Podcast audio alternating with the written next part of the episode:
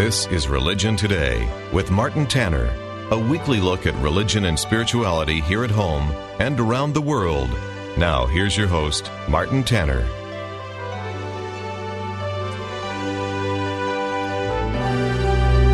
Welcome. This is Religion Today. I'm your host, Martin Tanner.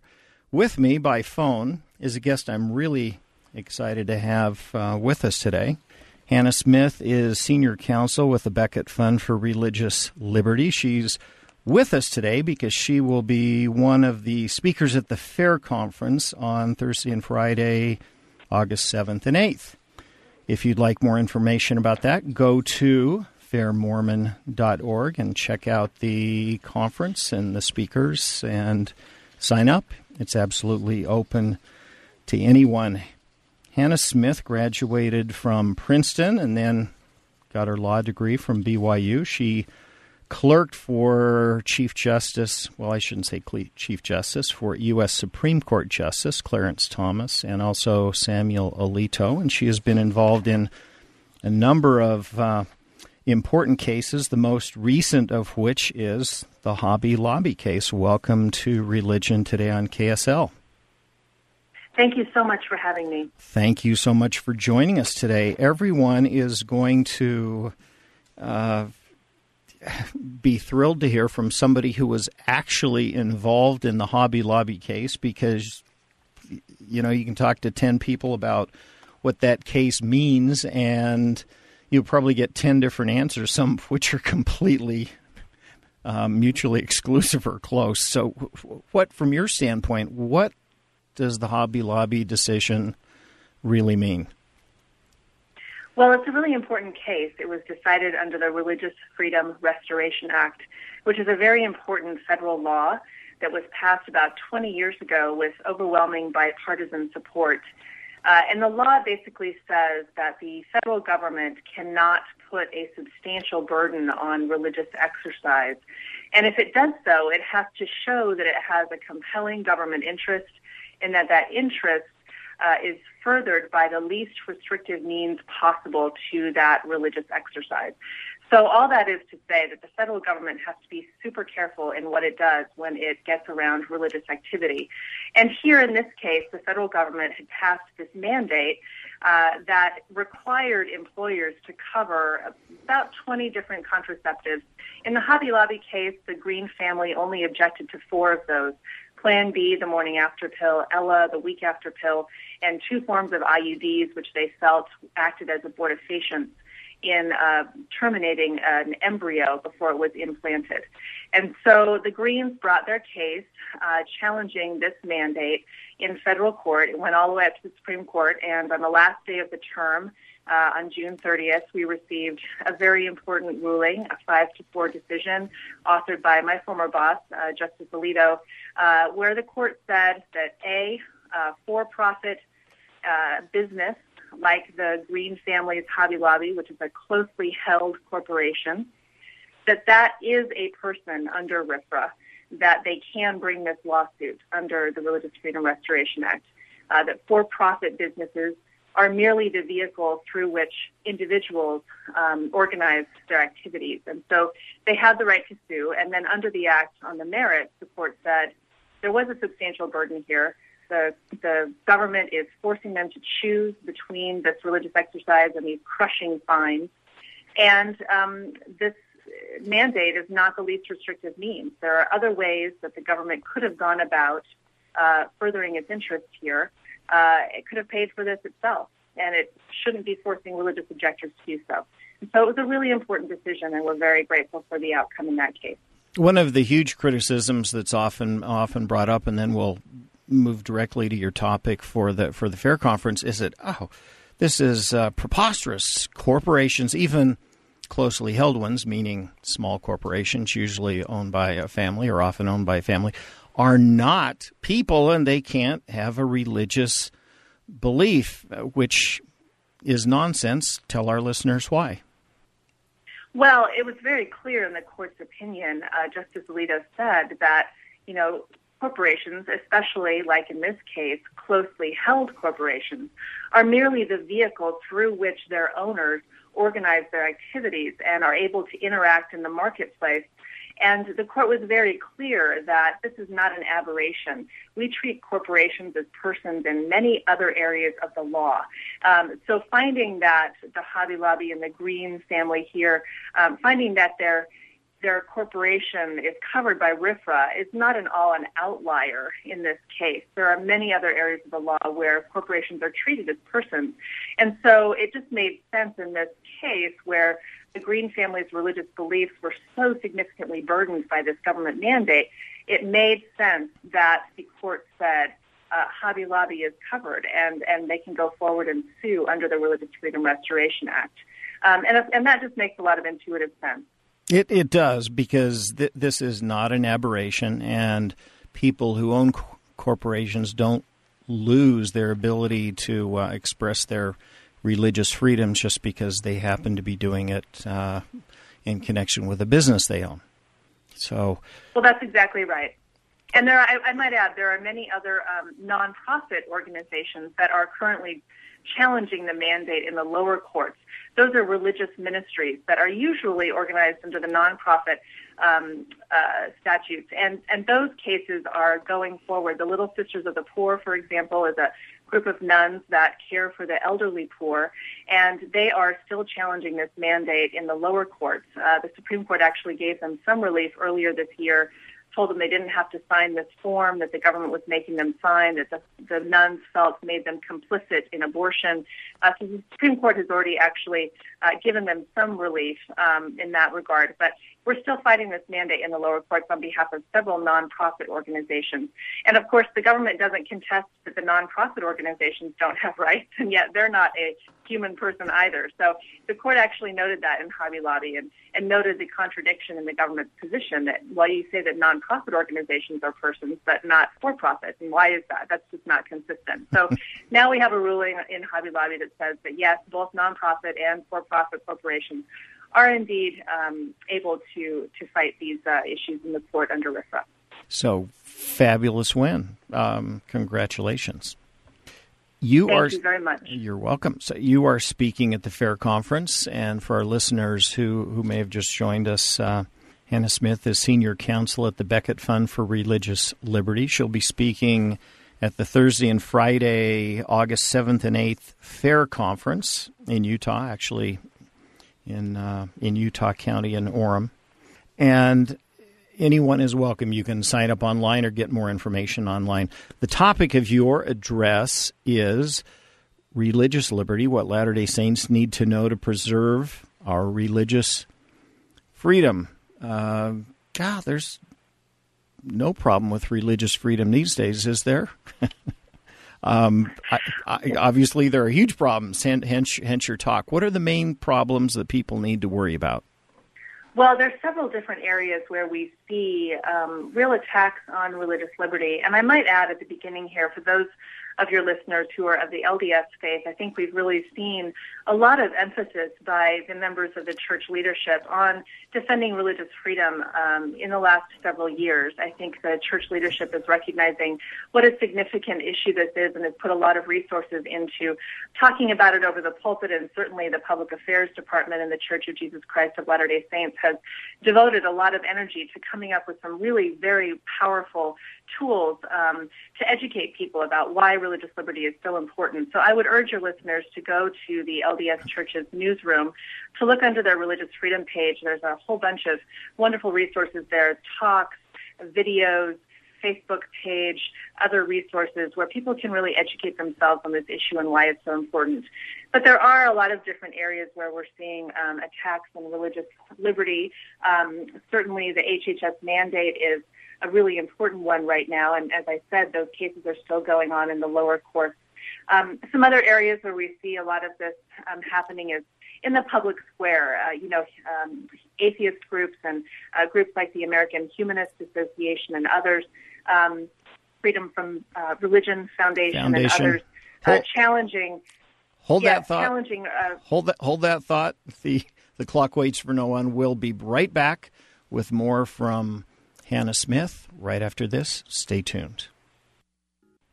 We return to Religion Today with Martin Tanner on KSL News Radio 102.7 FM and 1160 AM. Welcome back. This is Religion Today. I'm your host, Martin Tanner. With me today as a guest is Hannah Smith, Senior Counsel at the Becket Fund for Religious Liberty.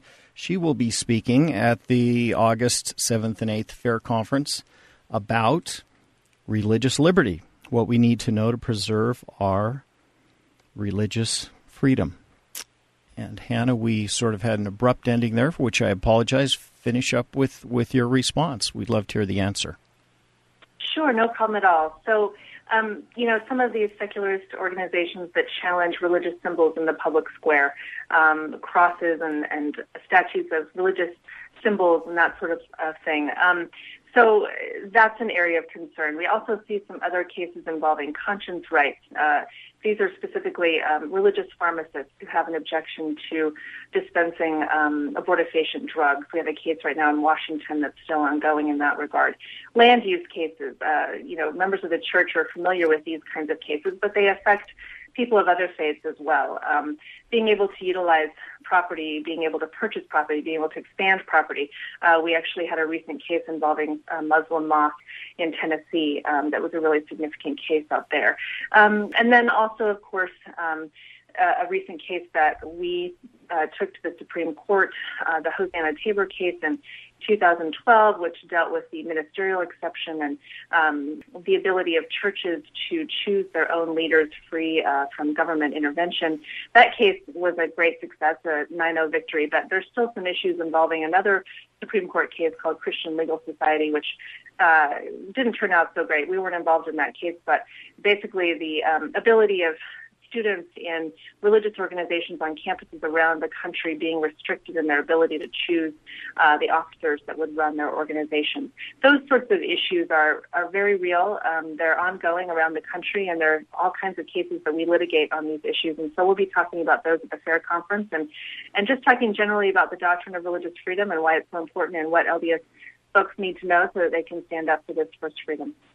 If if somebody um, were to, rele- to, to, read Jefferson's freedom, uh, now now it's escaped me. Jeff Jefferson's um, uh, bill that, that he for religious freedom that he passed in, in Virginia before actually the the uh, uh Bill of Rights was passed. It, it was basically about toleration and that was important because there was so little toleration in some ways back then. I mean, Baptists couldn't hold public office in Virginia. You know, if you were Jewish, you had problems uh, in New York that that were of the same way. And then there was, uh, for a long, long time, essentially great religious freedom. And then since the the '60s, there have been huge assaults on religious freedom. And if you were to ask the Freedom from Religion Foundation, uh, or, or most people on the street to say, what does the Constitution really say about religion? You, you might get some comment like, well,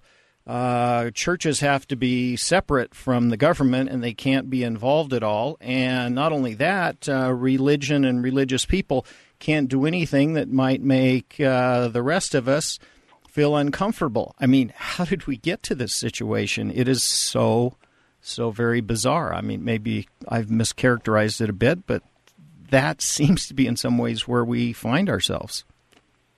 Well, I think you make an important point, and that is that you know the history of our country really does uh, reflect a great deal of pluralism in religion and in religious practice and a great deal of respect for tolerating uh, other religious faiths. And so that's the history of our country. That is the roots from which our uh, culture has grown. And I think it's really important for people to remember that our founding fathers um, did contemplate a, a country that was rich in religious exercise. After all, that's why they used the word exercise in the Constitution. They didn't say freedom of belief, they didn't say freedom of worship, they said free exercise of religion.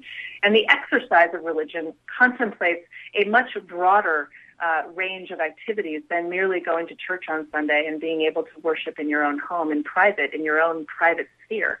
It means that religion has to and must, in fact, be involved in the public square. That religion is an important part of a thriving democracy. And our founding fathers understood that. And the further we have strayed from that understanding, I think the worse our culture has, has gotten. And so I think what we really strive to do at the Becket Fund is to remind people what free exercise means, that it really involves and contemplates a much broader category of activities than merely going to church on Sunday. It, it so much does. And for people who think that uh, somehow religion must be curtailed under the First Amendment, which which is sort of the idea that, that you get uh, from a lot of the court decisions. You and I were talking off the air about um, some of the cases involving crosses that people want removed uh, from different lands and, and so forth. It, that, that's almost the contrary. I mean, I mean, the day the First Amendment was enacted, uh, Congress also provided that they would open and close Congress with prayer by paid chaplains. I mean, that doesn't sound like a group that wanted religion completely out of government either, although we certainly didn't want a church uh, religion. Well, that's right. And there was actually a very important case at the Supreme Court this term as well that was decided just a couple weeks before the Hobby Lobby decision. And it was called the Town of Greece case. And it involved legislative prayer. And in fact, in uh, the majority opinion, the court uh, reaffirmed um, this very long-standing principle um, in our nation's history uh, that legislative prayer is perfectly consistent with the Establishment Clause of the First Amendment. And, you know, it reaffirmed principles that it had discussed in an earlier case, in uh, the Marsh case. Um, and, you know, basically said that uh, town legislatures were free to open their sessions with uh, prayer. Um, and so, you know, I think that people fundamentally misunderstand or perhaps confuse um, what the Establishment Clause really means if they don't look at the underpinnings of our history and what our nation was founded upon. And, you know, the court um, really went into that with in some depth in the Town of Greece case this term and, and reaffirmed those, those um, foundational principles from our country's uh, beginning. So tell tell our listeners, and maybe we should have done this at the beginning and, instead of the end. But uh, you're with the Becket Fund for Religious Freedom. What does the Becket Fund do? Describe the Becket Fund. Sure. The Becket Fund for Religious Liberty is a nonprofit uh, law firm that litigates solely cases involving religious freedom. And so we are um, in Washington, D.C., and we uh, represent people of all faiths, um, from, we like to say, Anglicans to Zoroastrians. We represent everyone because we have a fundamental belief that um, we need to defend religious freedom for people of all faiths, not just for Christians, not just for Jews, but for everyone, and that we need to be um, preserving that right for others because as soon as someone else loses their faith, their their right to to freely exercise their faith, you know, you'll be next, and so we have to really defend everyone um, in order to preserve this freedom for everyone. Um, and so we have cases around the country. Uh, we have cases right now uh, involving the HHS mandate. We have cases involving Blaine amendments. Uh, uh, we have cases involving uh, religious symbols and conscience rights and land use issues and uh, all sorts of issues that are being litigated right now around the country. I wanted to point that out because someone hears the Becket Fund and they may not instantly think of that as being a law firm, and, and so I thought that was important to point out. Um, Yes, actually, if you want to go to our website, it's www.becketfund.org, and that's with one T, becketfund.org. And you can look at all of the interesting cases that we're covering. Um, we have a lot of great um, informational pieces on our blog that our lawyers write about uh, issues about religious freedom. So it's a great website, and I would encourage your listeners to go and visit it. Well, Hannah Smith, it has been a delight to have you on Religion today, and uh, we look forward to your address very much at, at the Fair Conference. For those Thank who, you so much for having me. Oh, it's my, my absolute pleasure. For, for those who are interested in the Fair Conference, check it out at fairmormon.org. This podcast was used with the permission of Martin Tanner and KSL Radio. You can also find information about our conference by doing a Google search for 2014 Fair Mormon Conference or leave a reply in the comments section of this podcast. Thanks for listening.